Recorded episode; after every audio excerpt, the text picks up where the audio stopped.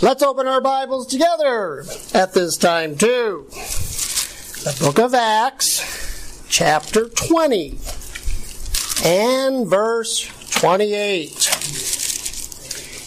Acts 20 28 for our message from the timeless, eternal Word of God. Acts 20 28 will be found on page 1178 if you're using the church Bible.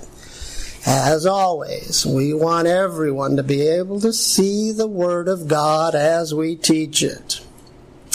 This morning's date is April 23rd, 2023. This morning's text is going to begin in Acts 20 and verse 28 and then go right on down to the end of the chapter in verse 38. And the title of this morning's message is Paul's Goodbye Kiss. The Apostle Paul's Goodbye Kiss. And we begin this morning with the brief story of a wife who said to her husband one morning, Our new neighbor kisses his wife goodbye every morning before he leaves for work. How come you don't do that? And her husband looked at her and said, I barely know the woman. well, speaking of kissing people goodbye, that's what the Apostle Paul is going to do at the end of this passage here in Acts chapter 20. As we saw last Sunday, and then again in our scripture reading this morning, he's been saying goodbye to the elders of the church in Ephesus.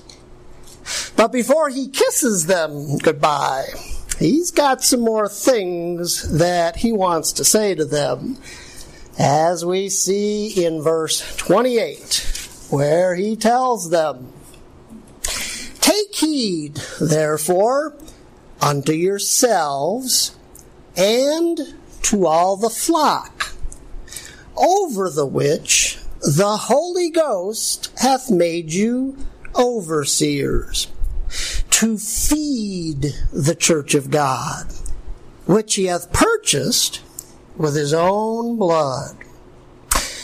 Now, first of all, remember that when you see that word therefore, you're supposed to look to see what it's there for, right? And here, Paul has just finished telling them that when he was in Ephesus, he did the things that he's telling them to do now. He took heed to himself and to the flock. We saw that he took heed to himself to serve the Lord with all humility of mind. And then he took heed to feed the flock of God the Word of God, right? And now he's telling them that it was their turn to do those things. He later told Timothy the same thing in your first reference in 1 Timothy 4:16. Take heed unto thyself and unto the doctrine, Paul's doctrine. Continue in them. For in doing this, thou shalt both save thyself and them that hear thee. Now, you know that Timothy and his hearers were already saved from their sins. Paul was talking there about being saved from all the bad things that happen to you when you don't take heed to Paul's doctrine. We teach Paul's doctrine here at Faith Bible Church because, frankly, your Christian life would be a disaster without it. But now, don't get insulted when Paul calls the church a flock there in verse 28. I say that because people only think that sheep are stupid. they tell me anyway that they're, they're actually very intelligent animals. But what they are is directionless. that is, they need somebody to lead them. Because left to themselves, they'll just follow one another. And they will literally follow one another off a cliff. I was reading online and saw that recently in Turkey, 1,500 sheep fell off a cliff while their shepherds were eating breakfast. The good news is, only the first 400 of them died because the remaining 1100 were saved when they fell on that big fluffy cushion of the first 400. I kid you not. So, when God calls his people sheep, he's just saying that they need a shepherd to steer them away from danger. And the Greek word, you know, the original New Testament was written in Greek. The Greek word translated shepherd is also translated pastor. God's sheep need pastors to shepherd them. Because if sheep don't have a leader, they'll just play follow the leader. Let me give you an uh, example of that that I read online. Seems there was a shepherd, true story, who kept his sheep in a barn. And he decided one day to run a little test. He stretched a rope across the barn door about knee high to the sheep. And then he opened the barn door to let them out. Now, the first few sheep out the door jumped over the rope as they left. But then he cut the rope. And believe it or not, the ones following continued to jump over the rope that wasn't there anymore. And they did that because they saw the sheep in front of them jump over something. And when somebody in the church does something wrong, there's a tendency for people to follow him. And that sin spreads like leaven. And when somebody in the church teaches something wrong from the Word of God, there's a tendency for people to follow that too. Unless there is a pastor to correct him. Now, if you hang around grace believers long enough, you'll probably hear some of them say that we members of the body of Christ are not sheep. That uh, only Jews are called sheep in the Bible. But as you can see from Paul's words here, that's just not true. Now, it used to be true under the law back when Gentiles were called what? Dogs. Dogs. But it is not true here under grace. We're just as sheepish, sheepish as, as the Jews were under the law. Now, notice in verse 28 that Paul calls their shepherds, their elders, overseers. Now, that's not a word we use much anymore because today we call men like that supervisors. I don't have to tell you that businesses have supervisors who provide supervision. The word super means over. And Matt Erickson isn't here today, but he builds bridges. And he can tell you that in building bridges, you've got the superstructure of the bridge above, and you've got the substructure of the bridge below. So a supervisor sees above, he sees vision above, he oversees. And in the Bible, overseers did what supervisors do today. They, they watched over and guided workers. Look at your next reference in 2 Chronicles 34 and verse 13. They were over the bearers of burdens and were, oh, there's our word, overseers of all that wrought the work in any manner of service. Now, you know what that means, don't you? It means if pastors are overseers, then God expects the people to be workers. Workers who work, as it says in that verse, in any manner of service. And if you don't have a job around here, come see me. There's always things that need to be doing in every church. But now, here in verse 28, we've got a dispensational difference. Because that verse says that the Holy Ghost made those men overseers. That means that those elders had a supernatural, miraculous gift of the Holy Spirit, the kind you read about in your next reference in 1 Corinthians 12, 7, 11, and 29. But the manifestation of the Spirit is given to every man to profit withal.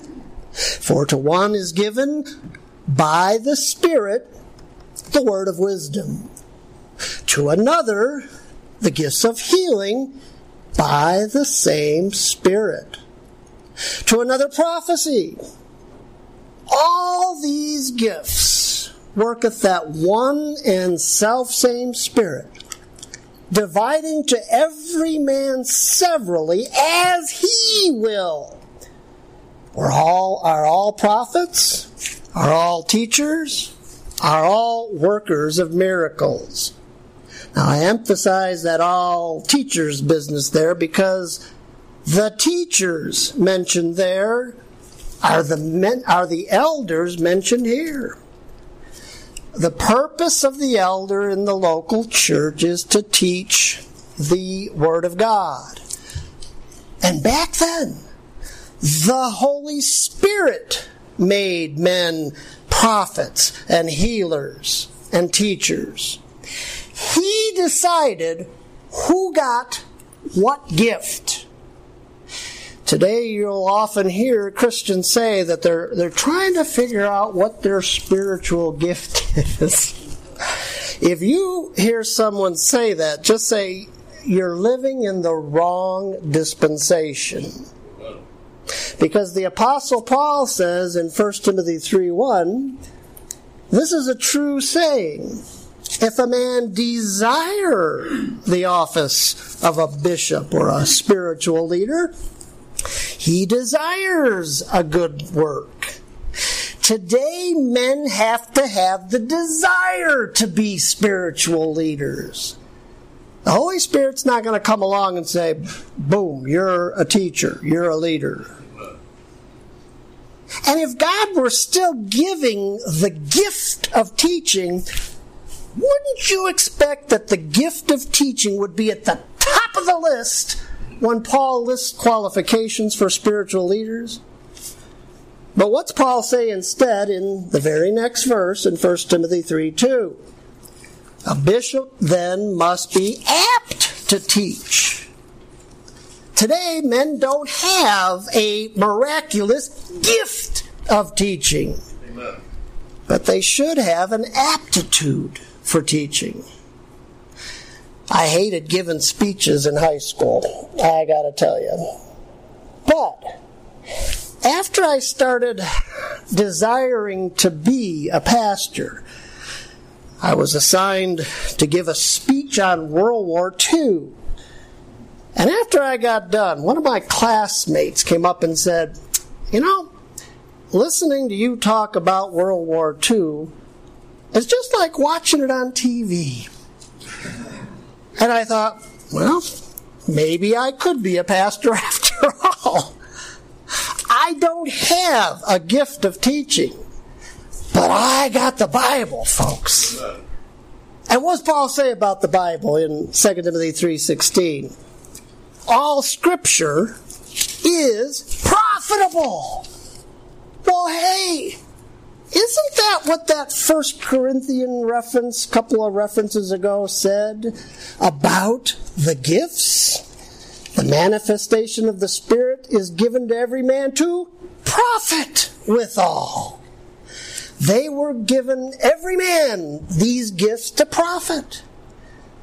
But now that the gifts are all gone, folks, the profit, all the profit that you need is in this book.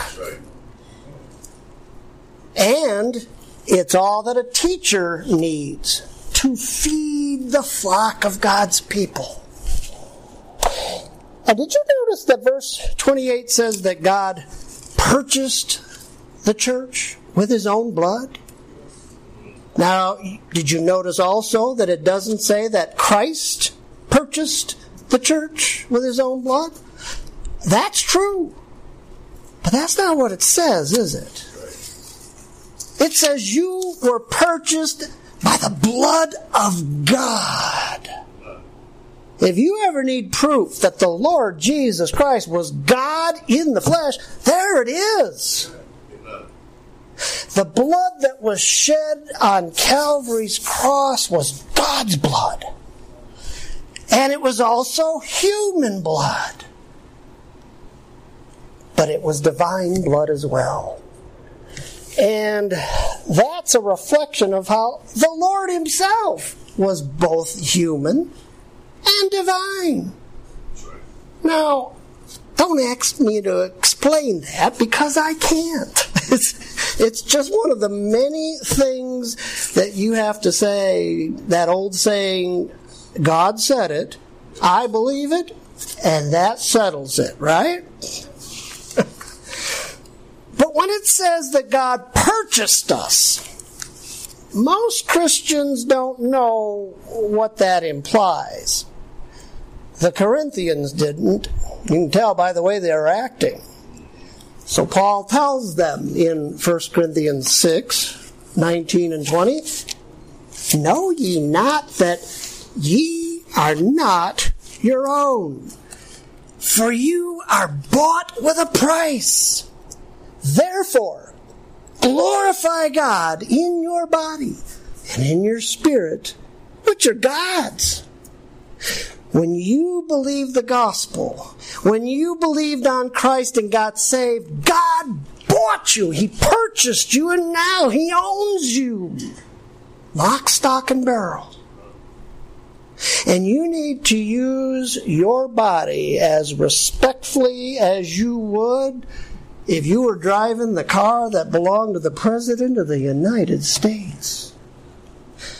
Because that body that you live in, that body you're driving, is not your own body, it's His. Now, next, Paul tells these elders why they had to feed the flock in verse 29. For I know this, that after my departing shall grievous wolves enter in among you not sparing the flock. Now, here we have to ask how Paul knew that.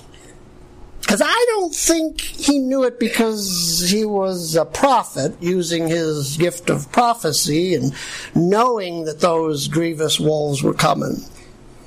Here, all he had to know was the scriptures, folks. Because the scriptures tell us that grievous wolves were always entering into God's flock in every dispensation. It happened in your next reference when God was talking to Zephaniah about Israel, and he said in Zephaniah 3 3 and 4, Her princes within her are roaring lions. Her judges are evening wolves. They gnaw the bones. Her prophets are treacherous. Back in that day, Israel's judges were the wolves. But in Matthew 7:15, the Lord warned the Jews that he ministered to, "Beware of false prophets, which come to you in sheep's clothing, but inwardly they are ravening wolves, ravenous predators, we would probably say." But did you ever ask yourself, what exactly does that analogy mean? I mean, everybody knows that wolves kill and eat sheep and gnaw their bones, right? but how would a false prophet eat a believer? well, here I think something Ezekiel says in your next reference kind of helps explain the analogy. Ezekiel says in Ezekiel 34 2 and 3 Prophesy against the shepherds of Israel, and say unto them, Thus saith the Lord God unto the shepherds Woe be to the shepherds of Israel that do feed themselves. Should not the shepherds feed the flocks? eat the fat of the of the sheep, and ye clothe you with the wool. Ye kill them that are fed, but ye feed not the flock. In other words, the shepherds of Israel at Ezekiel's day were taking everything they could get from the flock of God's people, but they weren't giving anything back. And that's what Paul was warning these elders about.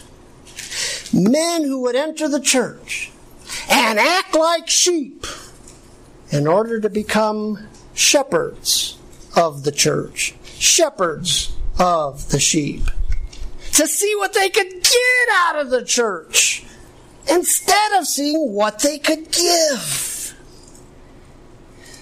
But as we read on, we see that grievous wolves coming into the church from outside the church weren't the only things that these elders had to watch for. Look at verse 30.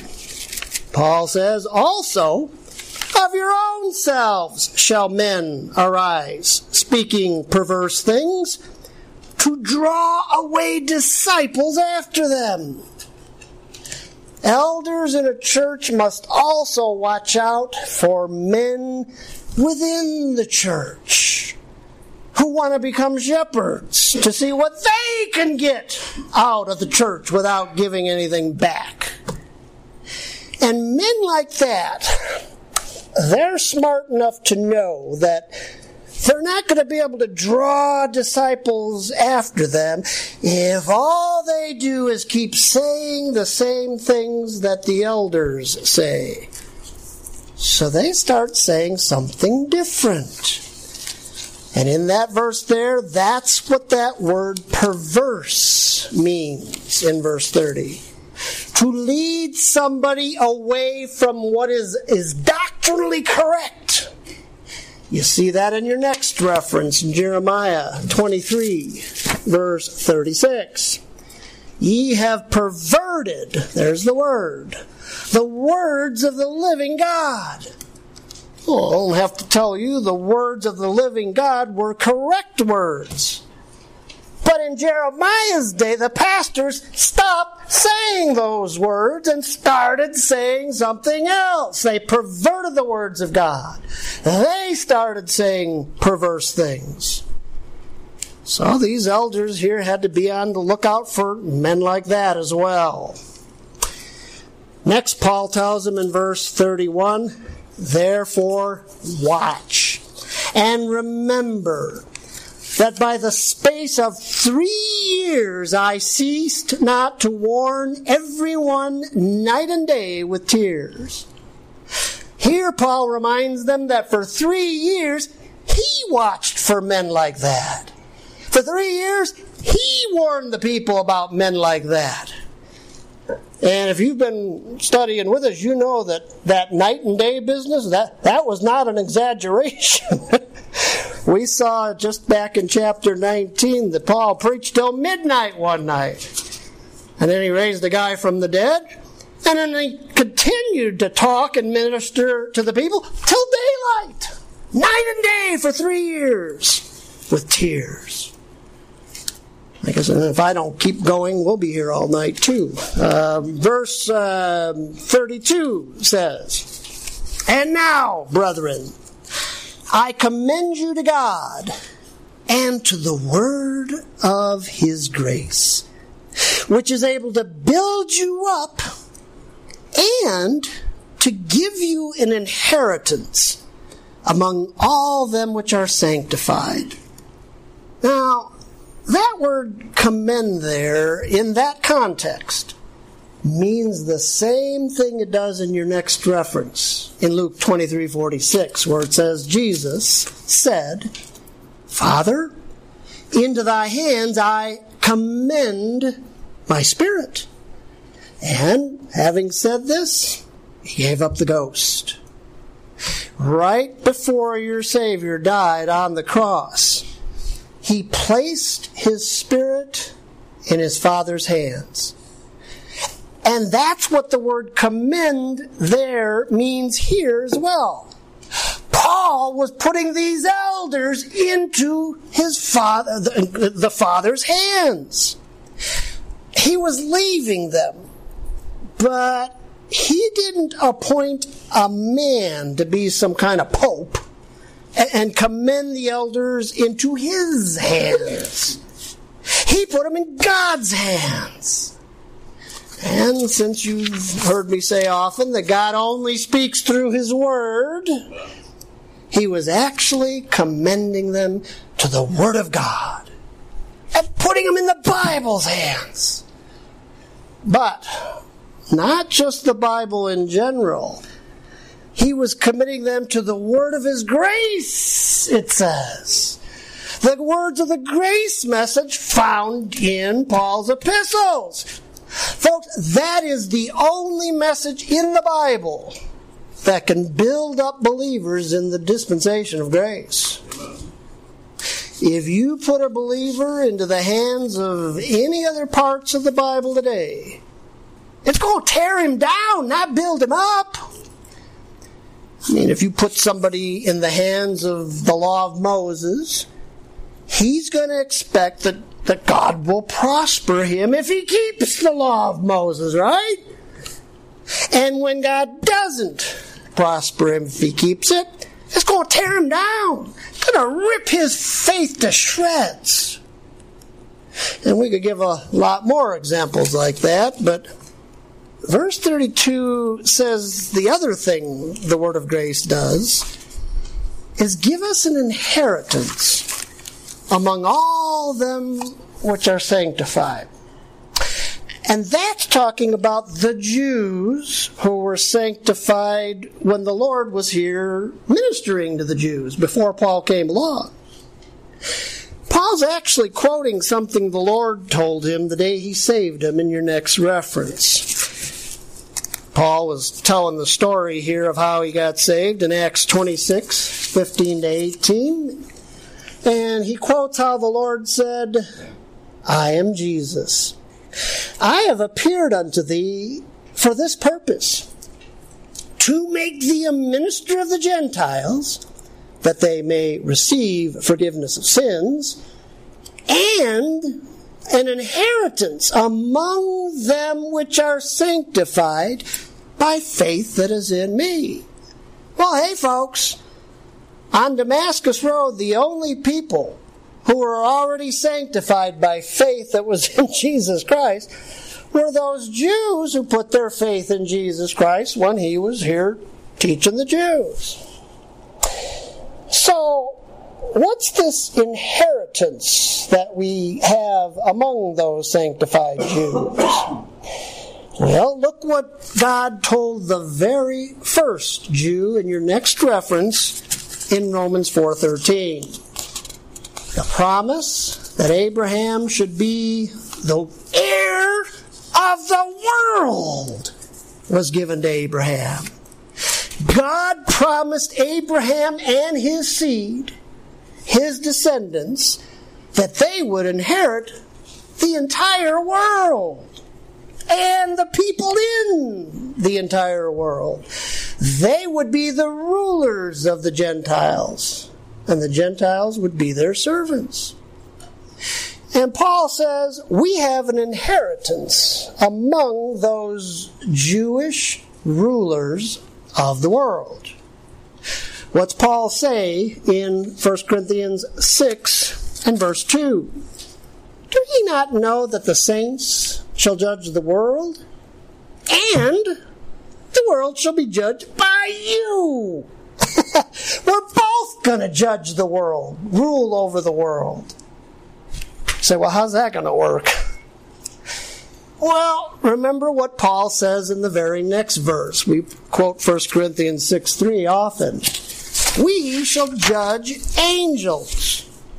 We're going to judge angels in heaven.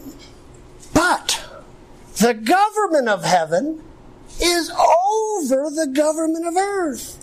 So we're going to judge the earth, we're going to judge the world through Israel. Now, if that's not clear to you, compare how in the Christian home, the government of the Christian home is set up this way. You husbands are over your wives. You wives are over your children. You husbands are the, the head of the entire home, but you rule your children through your wives. And Paul is saying, we'll rule the world through Israel. That's your future, folks.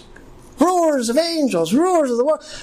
We're going to be masters of the universe. I hope that's not a bad thing. I've, I've heard that phrase used before, but that's what we're going to be through in Christ. Now, does that make Israel inferior to us because they're just ruling the earth and we're ruling over that? No. How many of you husbands think your wives are inferior to you? How many of you husbands know better than to answer that question? Well, it's not a matter of inferior or superior. It's a matter of how God has structured the Christian home. And Israel isn't inferior. I'm pointing to Israel. Israel isn't inferior to the body of Christ. It's just the way that God has structured the future government of the entire universe, folks. But let me ask you a question. If you know that, if you know you're going to someday rule angels in heaven, are you going to become a grievous wolf who tries to become the ruler of a flock of God's people on earth in order to get their money? No! And neither would Paul, as you see as you, as you read on in verse 33 back in your Bible now. He says, I have coveted no man's silver or gold apparel. That's not why I came into this place, he says. Paul understood the riches of the inheritance that he's waiting for or is waiting for him in heaven. So he didn't have to covet the money in the bank account of the church in Ephesus. He had no problem waiting for the riches that God has waiting for him in heaven. In fact, he did what it says in verse 34, where he went on to tell the elders, Yea, ye, ye yourselves know that these hands, and you can just picture him holding up his hands, these hands have ministered unto my necessities and to the workers who were with him. Hey, we've already seen Paul was a tent maker, right? Who, who made tents with his hands. That means he could pay his own way and meet his own expenses in Ephesus. Now, does that sound like something that a grievous wolf would do?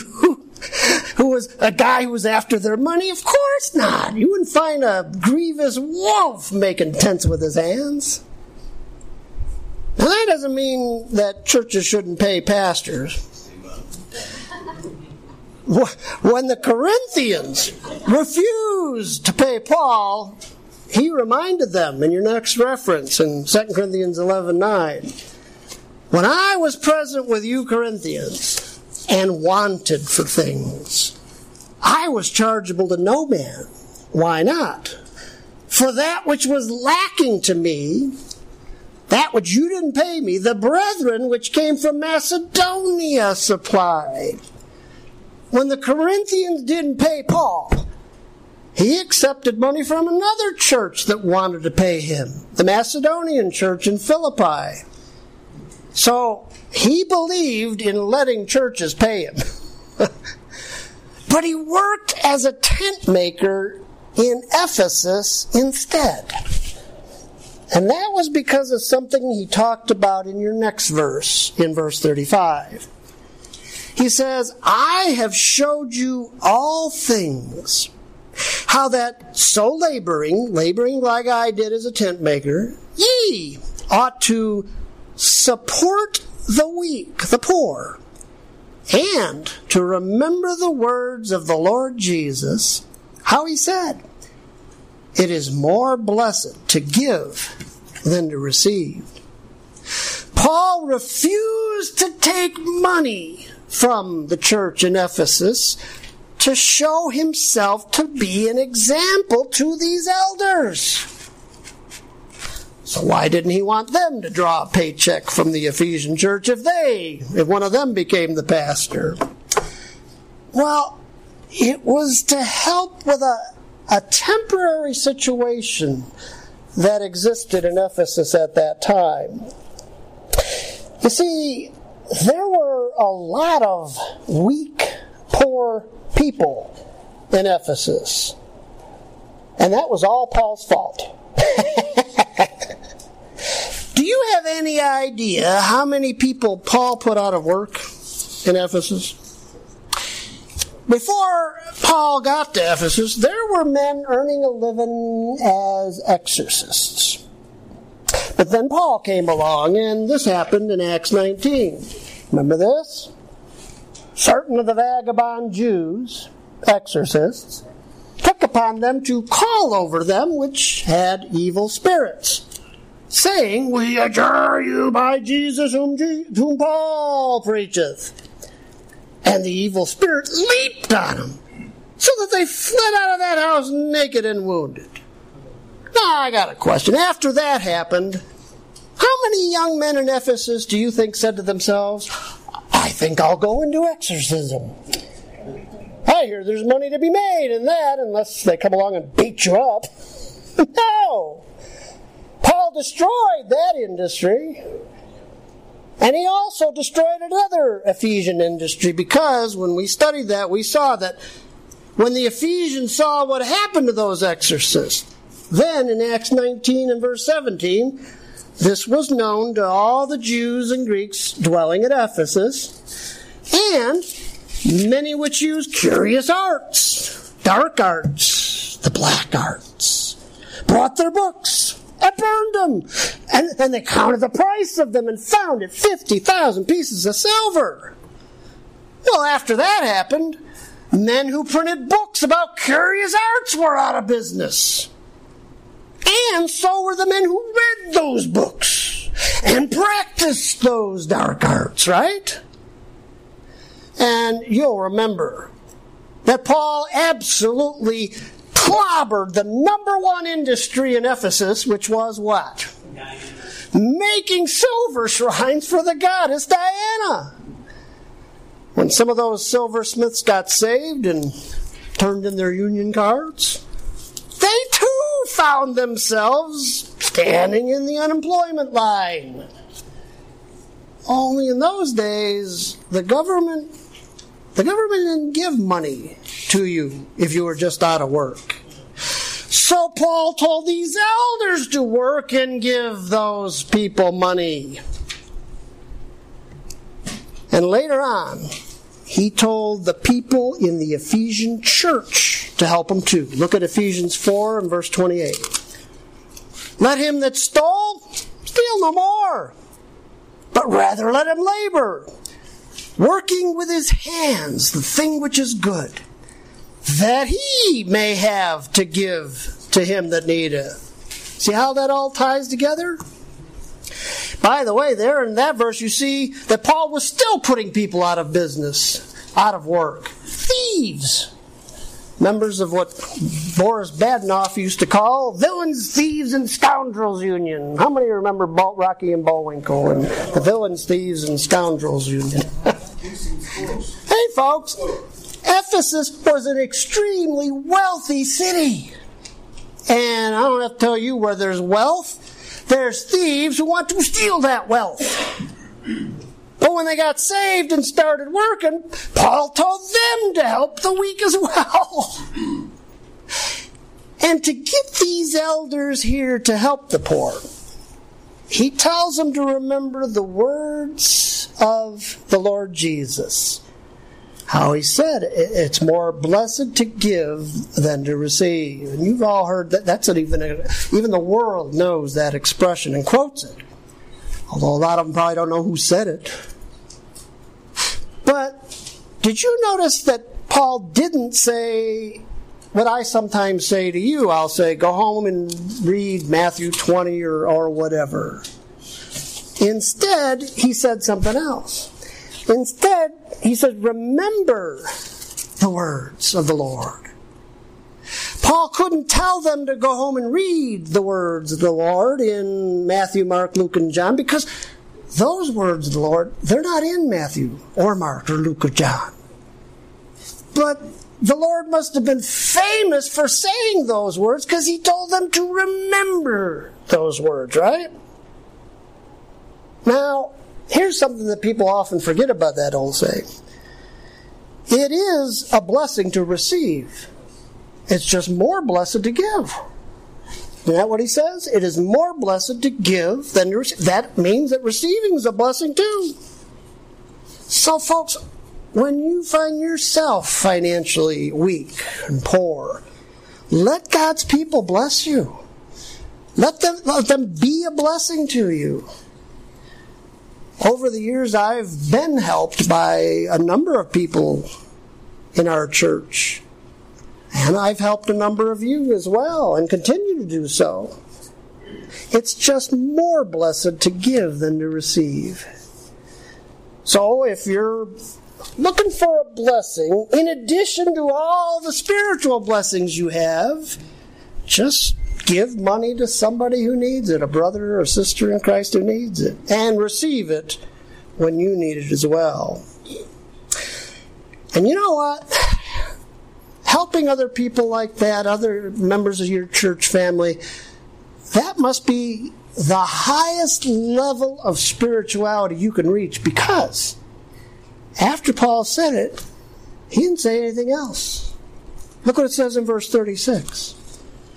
When he had thus spoken, when he said those words, he said, That's it. Sermon's over. And he kneeled down and he prayed with them all. Now, if you know your Bible, you know the Lord was also famous for saying that the two greatest commandments were what? Love God and love your neighbor as yourself.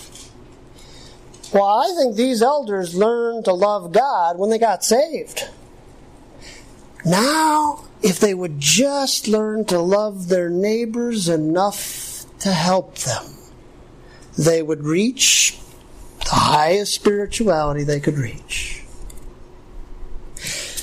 Finally, in verses 37 and 38, they all wept sore and fell on Paul's neck and kissed him. There's the goodbye kiss. Sorrowing most of all for the words which he spake, that they should see his face no more. And then they walked him to the ship. Now, here, here you would think that they would sorrow most of all hearing that those grievous wolves were coming, wouldn't you? But here's the thing about that they could do something about that. They couldn't do anything about Paul's words that they weren't going to see him anymore. That's why they sorrowed about that. Now, is there anything you can learn from that? If things happen to you that you can't control, just sorrow like an elder. That's what they did. Nothing wrong with that.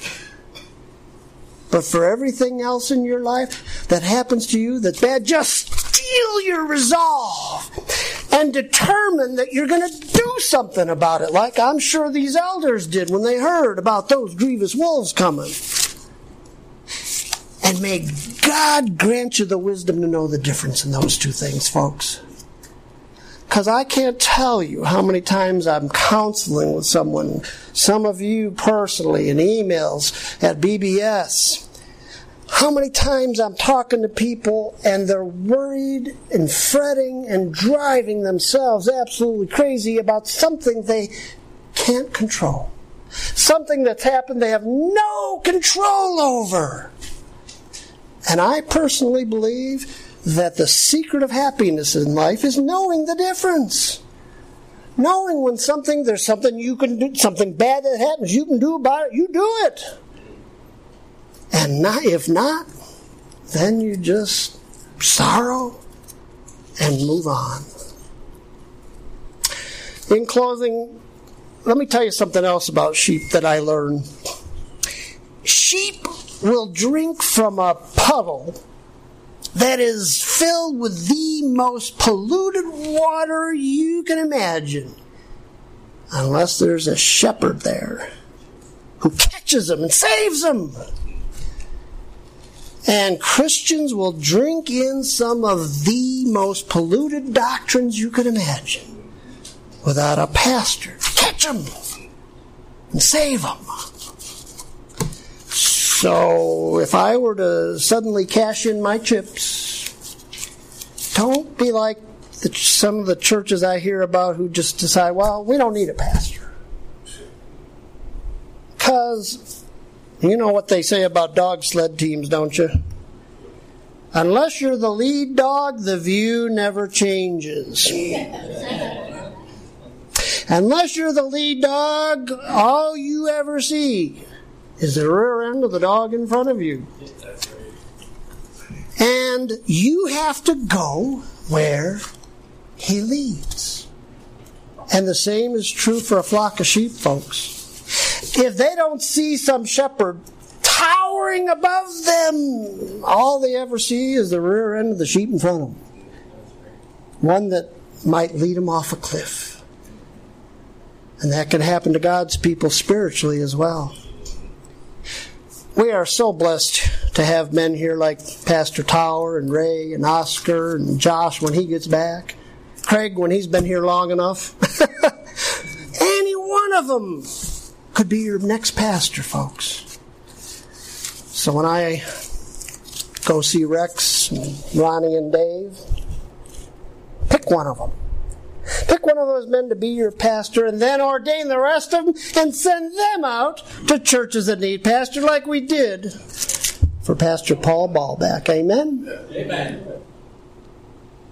Heavenly Father, we thank you for driving home the importance of leadership in the local church that we've seen this morning. I can remember many years ago a grace pastor who uh, came out of the Plymouth Brethren background. And that dear group of people, they're a very studious group of people. John Darby was one of them. He's one of the founders of our of our mid acts dispensational uh, fellowship, for that matter. But the Plymouth Brethren don't believe in having a pastor. They just have elders that teach, and as this brother used to say, that they really didn't even get together to decide who was speaking when. They just show up on Sunday and say, who, who wants to say something? And that grace pastor, I will never forget his words. He said it was a miserable way to run God's work. We've seen the importance of a, a spiritual leader this morning, and we thank you that, uh, as I prayed earlier this morning, that our church saw something in a young man 44 years ago and let me grow into a pastor who could bless them. Help us as we train Oscar and others and send them out to the rest of the world as well. We pray it in Christ's name. Amen.